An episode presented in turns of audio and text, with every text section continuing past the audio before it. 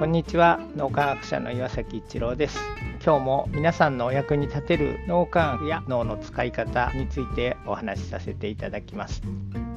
心にずっと描き続けていることはどうも実現していくんだなっていうのが最近思っているところです。例えば、まあ、僕の場合は割とあの分かりやすくて科学者になりたいって子どもの頃から思ってて実際に脳科学の研究者大学の先生になったので僕の場合は分かりやすいんですけどクレアの場合は学校の先生になりたいって子どもの頃思ってたらしいです。学校の先生には結局ならずに企業に就職して電気関係の当時最先端だったコンピューター関係の仕事に就いたということだったんですけど結局会社に行ってもクレアの場合人を指導するとか人の成長に関わるっていうことをずっとしてきて独立して僕と一緒に乗っ取り研修をもしくは脳みやきを世の中に広めるっていうそういう仕事になってますけどそこも人の成長に関わるっていう仕事になっていてだから学校の先生っていうのは人の成長に関わるという仕事なのでそういう意味では形は変わるかもしれないけどもこうなりたいって思い続けてると心に描き続けていることって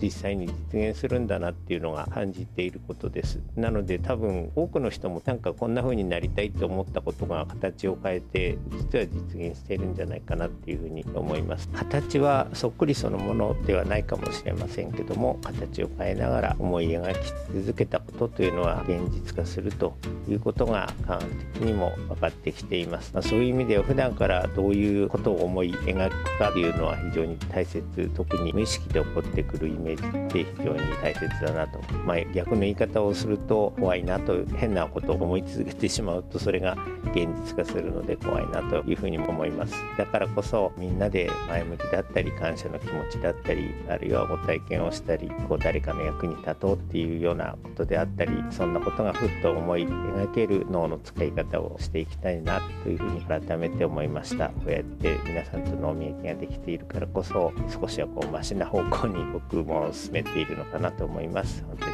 心より感謝しております。どうも何かのヒントになると嬉しく思います。ありがとうございました。この3分脳磨き気に入られた方はメルマガでも脳磨きのことを発信していますので脳磨きメルマガ検索してみてください。そちらからも脳磨きあるいは最新の脳科学のことを学んでいただくことができます。皆さんのお役に立てると嬉しく思います。今日も素晴らしい一日をお過ごしください。脳科学者の岩崎一郎でした。ありがとうございました。